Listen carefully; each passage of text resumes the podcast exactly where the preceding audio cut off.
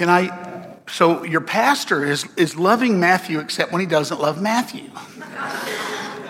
Don't you love the Bible except when it when the Bible gets hold of you in a way you weren't sure you were ready to be gotten hold of? I mean, you know, you're reading along in the Bible and all of a sudden you go, wait, he's talking about me.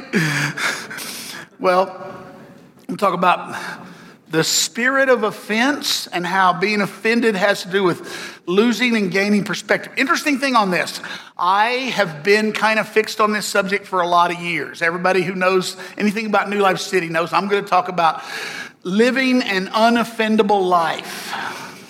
And listen, can I tell you something? If you know anything about preachers, the reason preachers always preach most about their own sins. Right, Gary? Right, Gary? Yeah. So, you know, preachers, smart preachers are real careful about, wait a minute, I've talked about this too much. Somebody's going to get the wrong idea. And uh, uh, the truth is about being offended. This is one of those things that the truth is we, are, we lose our balance on this. Like, can we go daily? Can we just do daily? Let's just do daily. Um, but I want to talk to you about, again, about offense. And I'm going to keep the passage of scripture narrow. Uh, but I have discovered that most Christians don't spend much time thinking about this because being offended is almost a Christian virtue.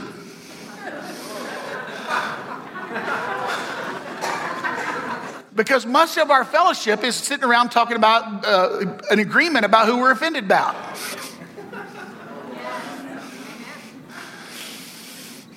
Probably should go to lunch by yourself today. eight people go in, we need eight tables.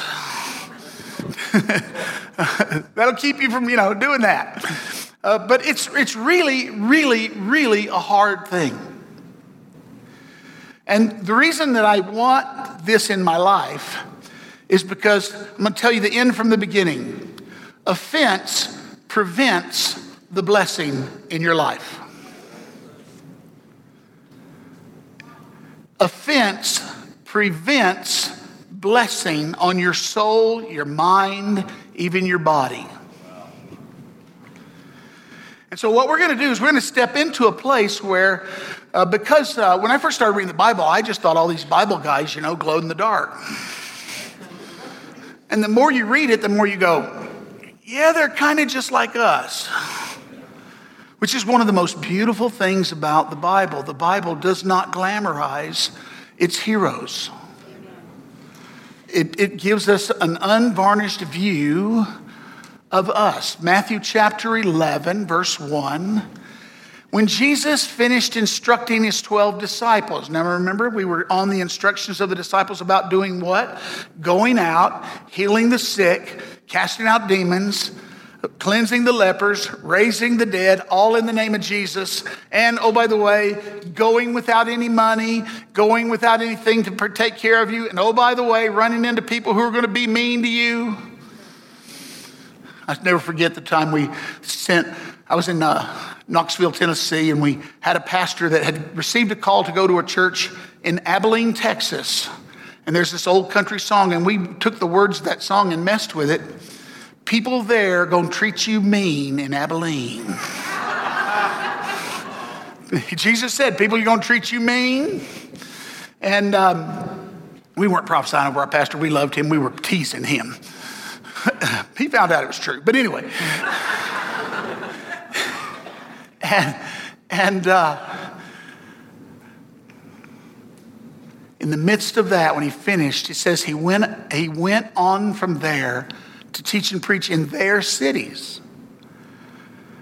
Now, when John heard in prison, this is John the Baptist, I always just call him John Baptist,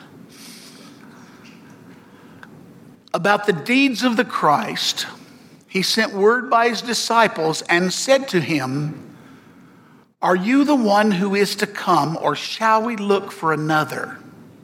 When I first started reading the Bible, this verse perplexed me a great deal. Because I said, What happened to that other John? Where did he go? You know, that guy that said, I see the Holy Spirit on this one. He, he's the anointed one of God. What happened to that guy? Well, what happened to that guy is the same thing that happens to you and I every day. I think I should have said you and me. Happens to us all the time. It happens it happens uh, a lot of times when you just you come in here and, and somebody doesn't speak to you. It happens. You came in and this was the friendliest church you ever been in, and then all of a sudden it's like nobody speaks to me and you start going, wait a minute, am I ugly and did my mother dress me funny? or somebody just tells you that that's so. And, and you get offended. Guarantee you, what happens to you when you get offended, you shut down. This is a first date lesson, guys. And oh, by the way, guys, that behavior that you have on that first date and in those subsequent times afterwards when you're trying to get her to fall in love with you, she doesn't understand it when you normalize. she doesn't get it. But offense, offense shuts you down inside. Do you think prison might shut you down?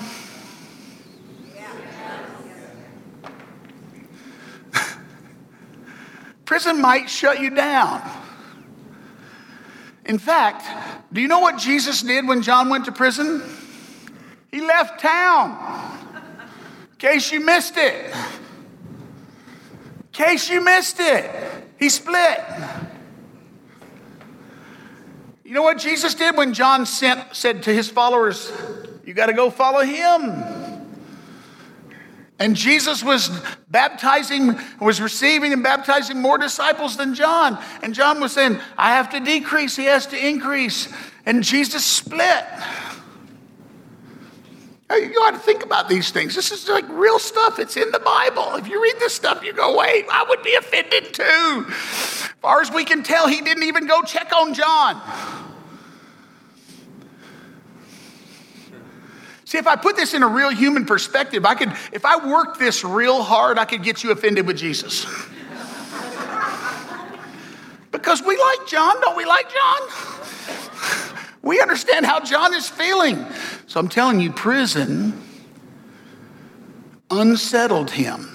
Now don't be surprised about this because look, if you have a mighty, if you have mighty experiences with the Holy Spirit, sometimes life can make you go, was that really God? Was that prophetic word I received? Was that really from the Lord? And so your sobriety after you're high on the great things of God can sometimes put you in a place where you go, I'm not even sure anymore.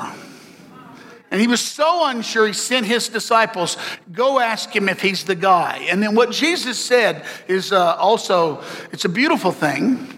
What did Jesus get called? He said, John heard in prison about the deeds of the what?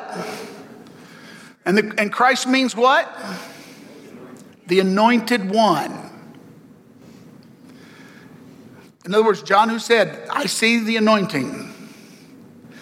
Then he heard about the deeds of the anointed one. He heard about the deeds of the anointed one. And there was something inside of John that felt an incongruency between what he was hearing about about the deeds of the, of the anointed one and what he perceived about the anointed one. And suddenly he's unsettled, and he's unsettled profoundly, profoundly enough to send a delegation and, and get it clarified. And Jesus answered, Go tell John what you see and hear. And then the report he gives is beautifully just exactly like what he sent his disciples to do, and it's beautifully what he had modeled before he sent them. Go tell John what you see and hear. The blind receive their sight, the lame walk, the lepers are cleansed, the deaf hear, and the dead are raised up. And the poor have good news preached to them and tell him to get over himself. That's the Alan Hawkins standard version.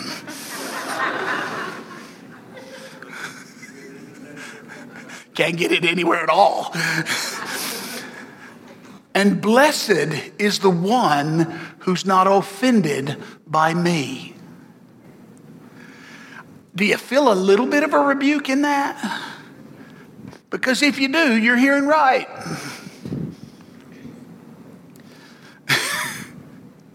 Because what happens when you're offended? Your heart closes. I know 100% that I'm standing in front of a large group of people who would say, if they're telling the truth,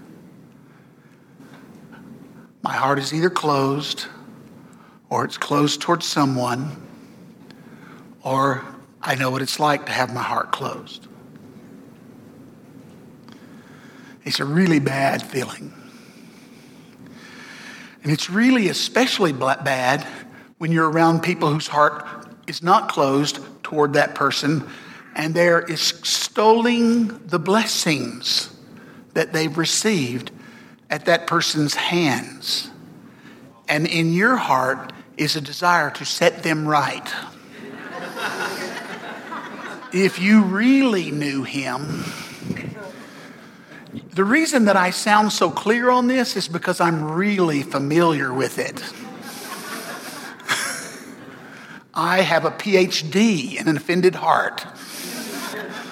It's greater than the degrees I hold, by the way. I'm not kidding around, but listen, when you find this in the Bible, I've got to go after it, right? And listen, last of all, what do we go? Offended at Jesus? Who could possibly be offended at Jesus? Well, John. Matthew chapter 3 12, this is what I said to you earlier. When he heard that John had been arrested, he withdrew into Galilee. Oh, by the way, this is the one who will later say, I was in prison and you didn't visit me. See, I can make you get offended at Jesus with his own words. Can I get a witness? This is scaring me as I preach it. Leaving Nazareth, he lived in Capernaum by the sea in the territory of Zebulun and Naphtali, so that what was spoken by the prophet Isaiah might be fulfilled. The land of Zebulun, the land of Naphtali, the way by the sea beyond the Jordan, Galilee, and the Gentiles, the people dwelling in darkness have seen a great light. So he went on mission. For those dwelling in the region and the shadow of death, on them the light has dawned. And from that time, Jesus began to re- preach, saying, Repent, for the kingdom of heaven is at hand. Where did he get that message? John. John. So he goes out and he's preaching John's sermons. You haven't lived until you've seen somebody get more fruit with your sermons than you're getting.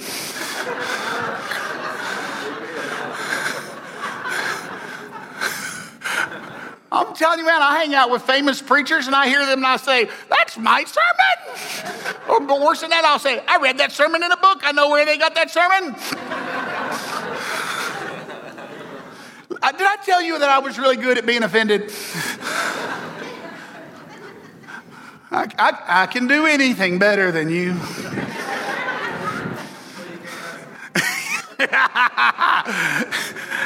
offense. It's just everywhere. I promise you, somebody will leave here this morning having to go, I'm offended. I don't care, I'm still offended. something happened in the nursery, something happened in the greeting, something happened in the offering. The preacher went too long. and he's wrong about what he said anyway. It was amazing. I listen, I met Jesus. I fell in love with Jesus. I dove into the Bible. I ate the Bible. I swallowed the Bible. I got the Bible inside of me. And I looked around and started judging everybody by the Bible. I suddenly knew what was wrong with everybody. I became an expert on what's wrong with you.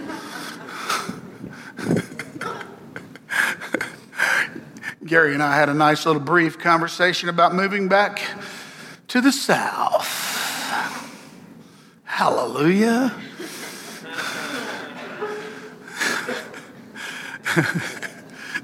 there might be a little bit of religion in the south, just a little. Maybe. Of course, here's what I found out. Every time I think I get rid of my religion, it sort of refashions in some other form and comes out in me. Because it's necessary to be sufficiently offended to feel righteous about yourself.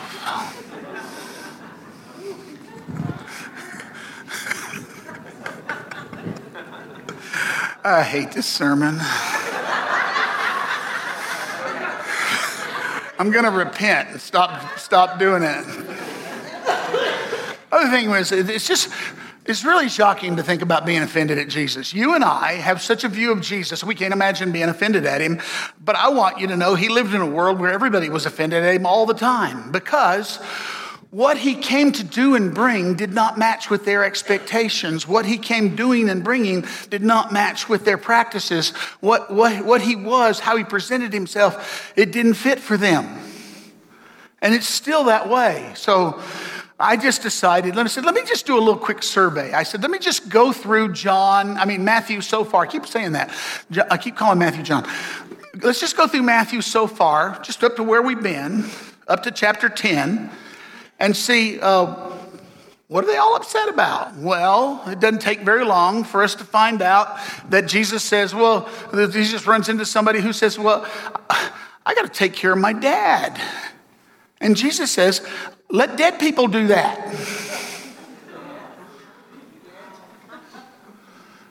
I'm sorry, that's offensive. And next thing you know, the disciples are in a boat and they're rowing for their lives, and the dude is asleep in the boat.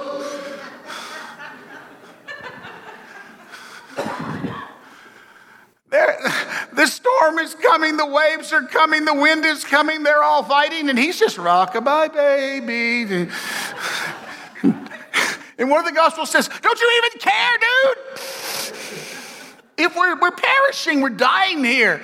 And then there's the moment where he casts the, remember the guy that, the guy that everybody's afraid of. Jesus cast the demons out of that. One, one version said there's two of them. The, the people that, you know, nobody go down that street because that guy is there. Nobody go over to that, that guy is there. Don't go to that part of town. That guy is there. Jesus cleans the dude up. But in the meantime, he said to the demons that were in him, eh, have those hogs. We're not eating that stuff right now anyway.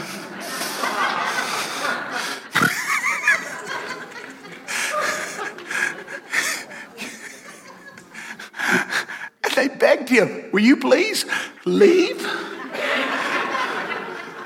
Dr. Jesus, we're just fine, thank you. You can go now. go somewhere else. Leave our pig pen alone. And then he forgave sins. He forgave sins and the religious people got mad at him. Can you imagine coming to church and somebody saying, Your sins are forgiven and everybody's mad? Listen, this happens all the time, by the way. Some roguish person gets saved, and everybody who's mad at that person is mad they got saved because they hadn't settled accounts with them. But Jesus claims to forgive sins, and they say, their first deal is, Who the heck do you think you are? Can I tell you that when the phrase, who do you think you are, comes out of your mouth, you're probably on the wrong side of something? Just a clue. Who does he think he is? If you ever feel that way about me, just call me. I promise you, I'll tell you. Make you matter. I'm, I usually say I'm as bad as you think I am and worse. And then he gets Matthew from the tax bench. And they go, dude, eats with tax gatherers and sinners. I saw him eating in a bar. Really? What were you doing there? I was just going by, it had a big window, and I saw inside. I was told Gary last night. I can remember when for, for a Christian to go into a place that served liquor was a scandal.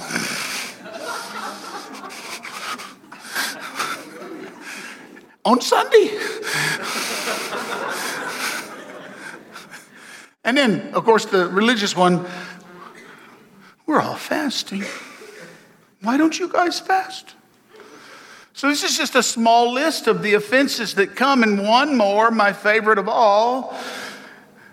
He casts out demons by the power of the devil. He, God's not with him, the devil, he, he's filled with the devil. I think I've actually said that about some people.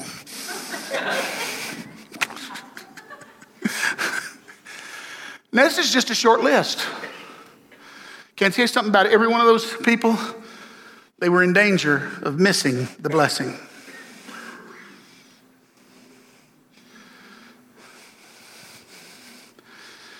Your offended heart, my offended heart, separates us from the grace of God.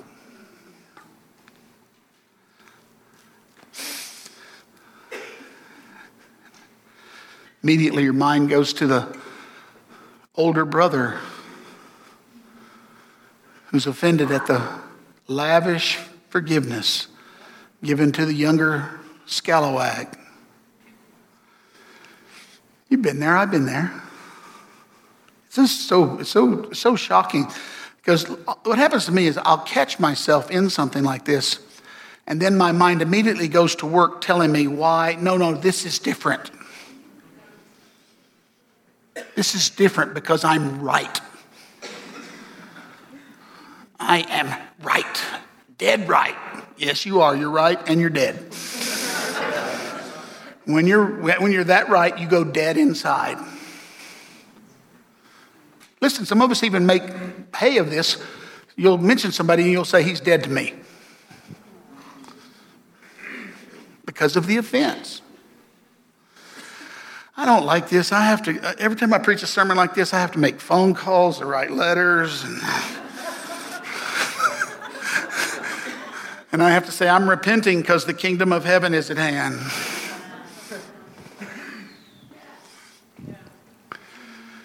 The kingdom is on the other side of your fence.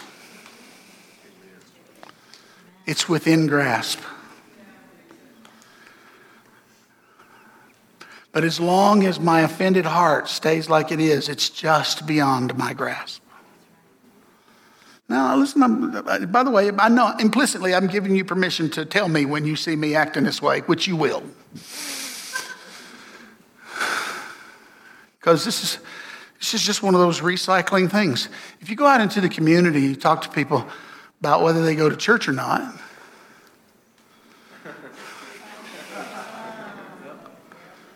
What are you going to find out? That offense has driven them from those hypocrites in the church.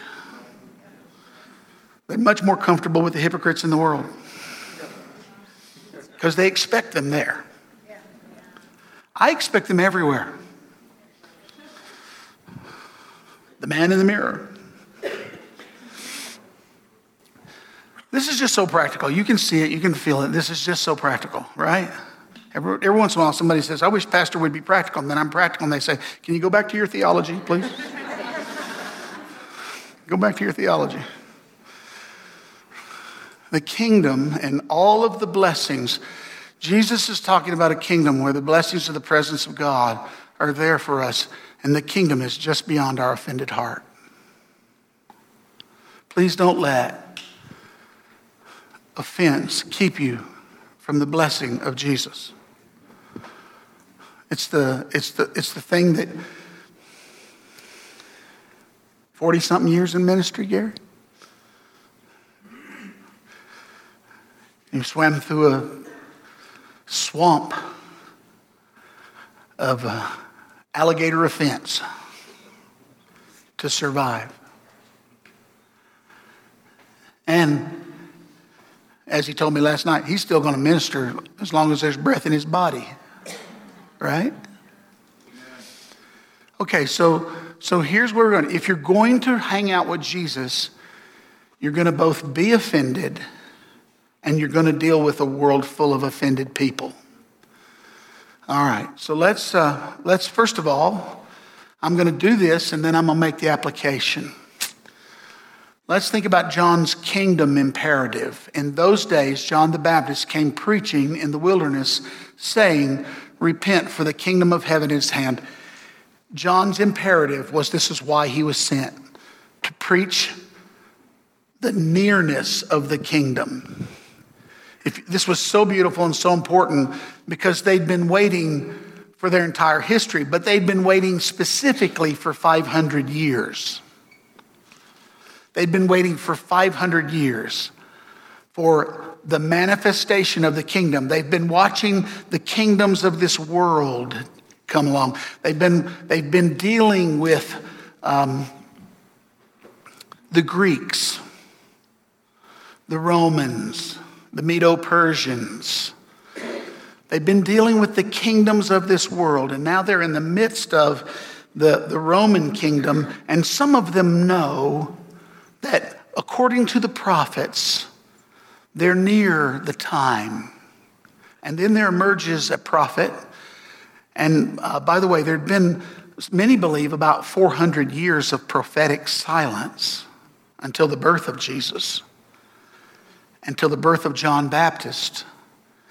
And then John comes, and under unction of the Holy Spirit, he says, It's time for us all now to get ready, re- repent, change our minds, change our minds the kingdom's at hand. We got to get a new perspective.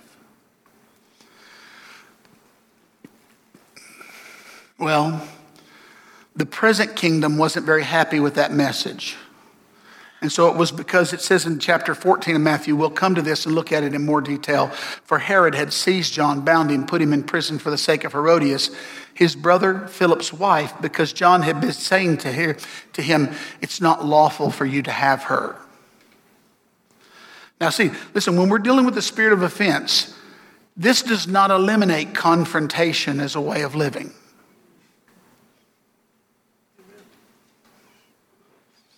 In other words, you still you don't stop confronting wrong in order to deal with this heart thing. You still confront wrong. You see, I can confront people all the time that I love and I intend to embrace. I can confront people all the time, all the time that are wrong and they simply need to change. But that spirit of offense that I carry inside my heart is guaranteed to block my vision and put me in a place where I'm going to act in ways that are contrary to my own goals. And it's the kingdom imperative that will keep me on track. In John's case, by preaching the kingdom at hand, he was threatening Herod anyway. And on top of that, he told Herod that the relationship he had, because he was with his brother's wife, because he rebuked him for it and rebuked him publicly for it, Herod has his grudge and is coming after him. The other thing about the kingdom imperative is the kingdom imperative lived inside of Israel ever since the time of David, because the time of David was um, Camelot, if you will. For Israel, it was Israel's Camelot. It was their moment in the sun. And from David to Christ, all they thought about was, we want David back on the throne. We want David back. And God had promised through the prophets that David would come and be on the throne. The son of David would come. And so when John was announcing Jesus as the king, the thing lying behind that was that he's the king of, da- of David. Once again, another threat to Herod. All those things are well known to this congregation. You're well versed in these things. Well, what about Jesus of being offensive? He heard about the deeds of the Christ. Was he offended? Remember, he heard about the deeds of the Christ. Well, who can get offended at blind receiving their sight, the lame walking, the lepers being cleansed, the deaf hearing?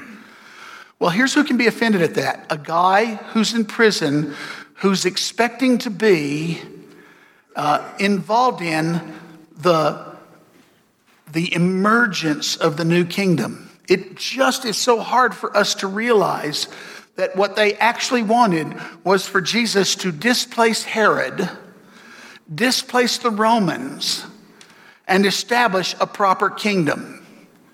And so, um, the offense that they feel is not much different than the offense that you feel every day when you turn on Fox and see and, and, and MSNBC. It's a very similar kind of offense, whether you realize it or not. Um, uh, I always say uh, we don't have truth tellers in America, we have truth shapers in America. And they're all, the objective of all of it is to get us offended, right? And so Jesus sends back the word and says, Here's what I'm doing. And the truth is, what, Je- what Jesus was doing was fine, but it was ancillary to what John wanted to happen here now, and he wanted to be part of. And so he's offended at the deeds of the Christ. But notice this, notice this one more thing. John said he's the Holy Spirit guy. I see the Holy Spirit on him.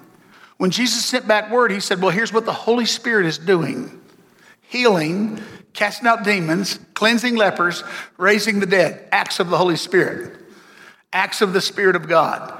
And tell him this Blessed is the one who's not offended at me. So again, one more time, and that's by the way, that's the that's the next beatitude in Matthew's gospel. You know, Matthew has the Beatitudes blessed is the poor, blessed, blessed, blessed, and blessed is the one who's not offended in me. Blessed how? You'll receive what I'm carrying. Okay, so let's close here. I think we could change this word to what should I do since I'm offended? How do I get a perspective shift? Because it's really amazing. When your perspective about somebody shifts, everything changes. It's amazing how often somebody that you think is a certain way, you sit down to a meal with them and you come away, oh my goodness, not like I thought it was at all. Unless you sit down with Papa Allen and you go, yep, he's just like I thought. he's that guy. So I have prepared for you this uh, what do I do if I'm offended? And it's going to come in in a way that you'll understand.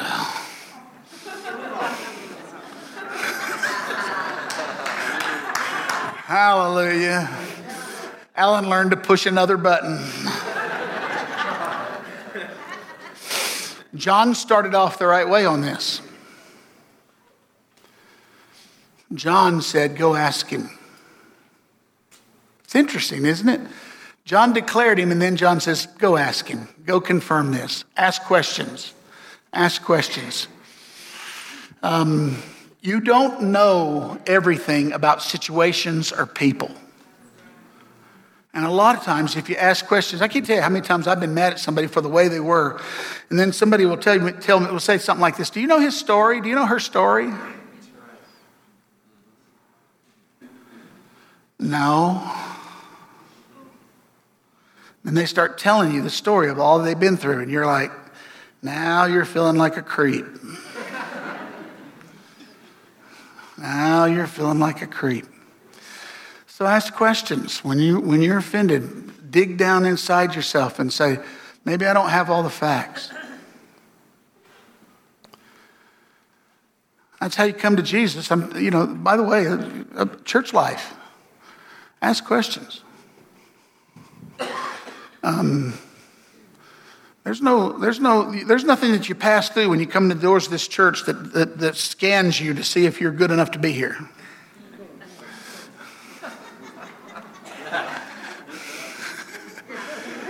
what kind of people they got down there at that church? Just like you, just like me.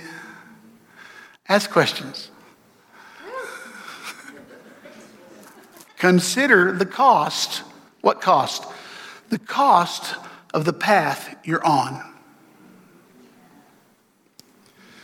Will your remedy for this situation make things better or worse?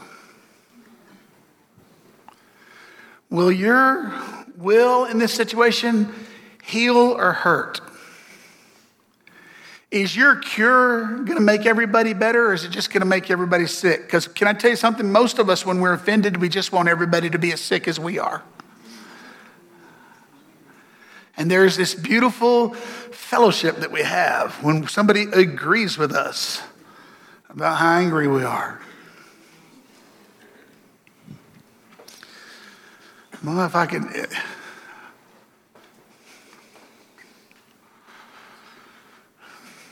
I got in a twist one time. about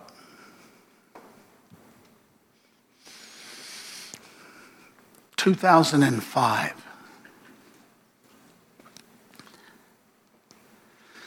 You know, it took me about five years to get over myself.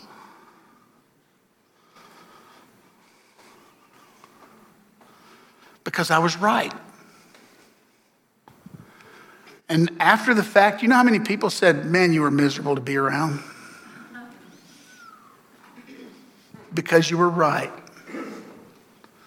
Dead right. You spread death everywhere. This is how this, this stuff runs its course. Consider the cost. Reconsider your imperative. John's imperative was still, was still right, and Jesus took his imperative and went right on with it. John did not understand the way Jesus went on with it. But John needed to understand, and Jesus sent him word. You tell him I'm doing just what he proclaimed I would do. He just didn't understand it all. If there's anything about old covenant, they didn't understand new covenant. But you and I have the mind of Christ. Paul tells us once in a while, you have the mind of Christ. Are you, are you thinking like, are you thinking with the mind of Christ or are you thinking with the mind of, of uh, old Alan? Because the mind of Christ is so upside down. Don't take revenge, give forgiveness. Don't get, give. Don't be the lead dog in the sled, humble yourself. It's such an upside down way of thinking. If you remember your imperative, um, my, my imperative is preach the gospel, right? There have been many times in preaching the gospel that there's been many reasons why I was like ready to cash it in. Um, again, I was saying last night, I'll probably be a little more gentle this morning. Uh, I, was, I, said last night that well, when, the, and when I was in the Baptist church, there were two experiences of the Holy Spirit that they had to be sure that you had. The first one is, are you really saved? And if you're going to do anything with Baptist folks, they want to know your salvation story. You got to have a salvation story.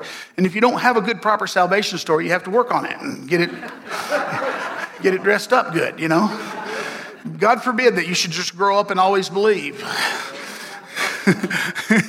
you, were, you were under some suspicion if you were like that.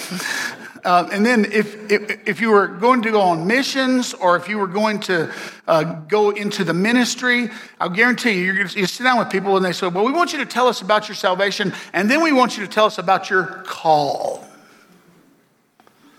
Because what they want to know is do you have an imperative in you? Now, listen, they're right to ask these questions because I will tell you if you're not living inside of an imperative that's bigger than all the stuff you're going to face, you're going to crumble. You're guaranteed to crumble.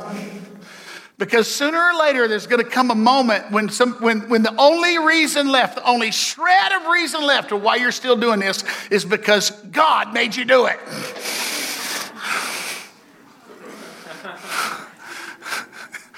I'm called. And so it doesn't matter what you get called, you're called. It doesn't matter what happens to you, he's put his hand on you. Now, the thing of it is, what, what's different about, just so you know, what's different about being in, the, in, in this kind of church is that there's a kingdom imperative on everyone. If you've been baptized into Christ, there's a kingdom imperative on you. That means to say your life is about something other than what you think it's about. Your life is about being a baptized disciple of Jesus in whatever sphere you are, wherever you are, however you're called on to act, however you're living. And that kingdom imperative is bigger than your broken heart, bigger than your angry mind, bigger than your wounded body, bigger than your pocketbook gone awry, bigger than your reputation in shreds. That, that imperative is bigger than any other compelling storyline of your life. I belong to Him. Reconsider your imperative. Number four, make room for what you haven't understood.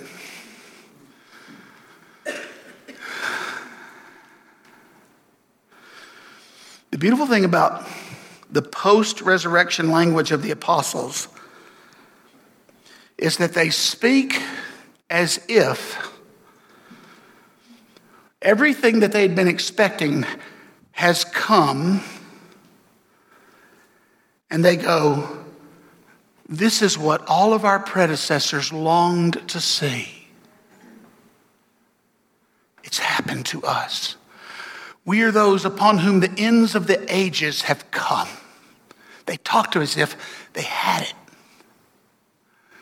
Because for you and I to stand on this side of Christ and to have received Him and to have received a new heart and to have received Holy Spirit and to have received forgiveness of sins and to received a hope that never passes away, to be here and to have received it, I don't, I don't ever say, I wish I'd been with those disciples because I would have been as muddled as they were.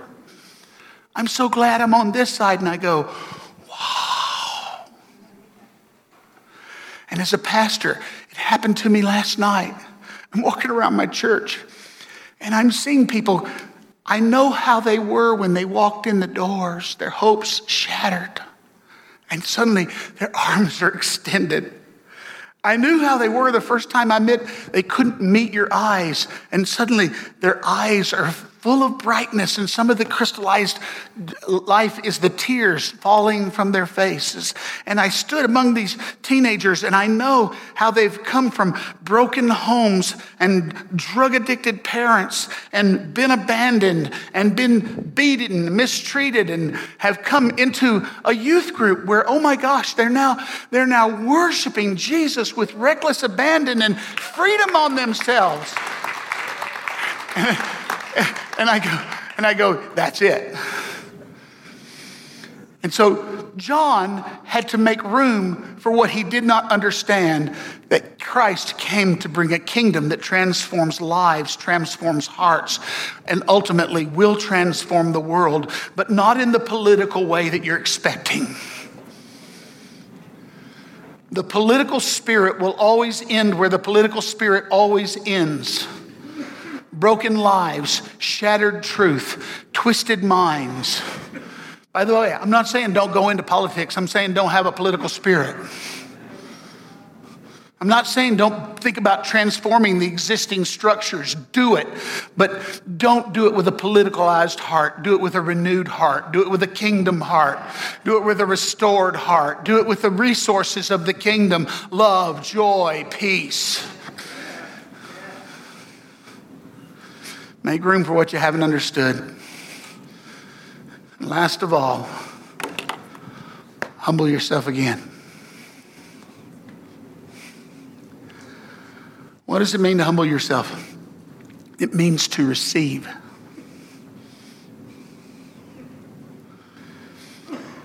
If you don't need anything, you won't receive.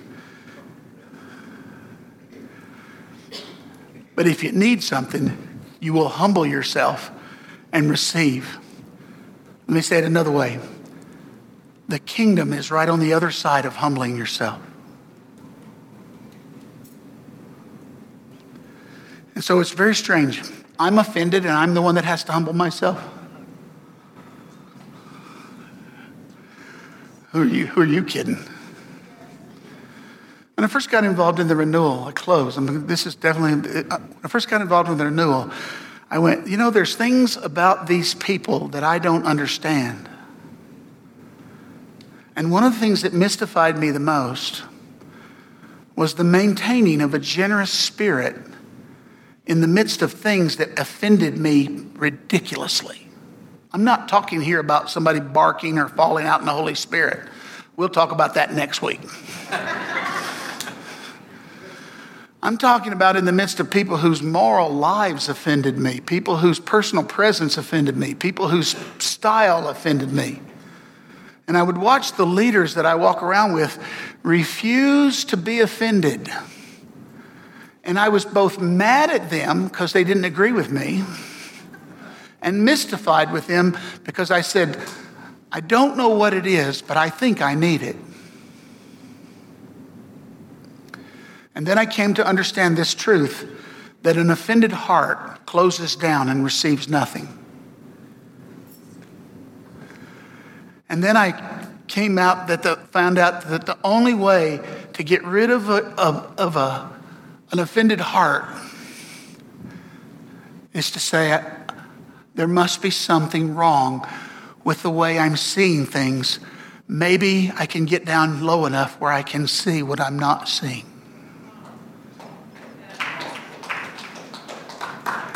And he, Jesus, humbled himself and became obedient even unto death, even the death of the cross. Would you stand?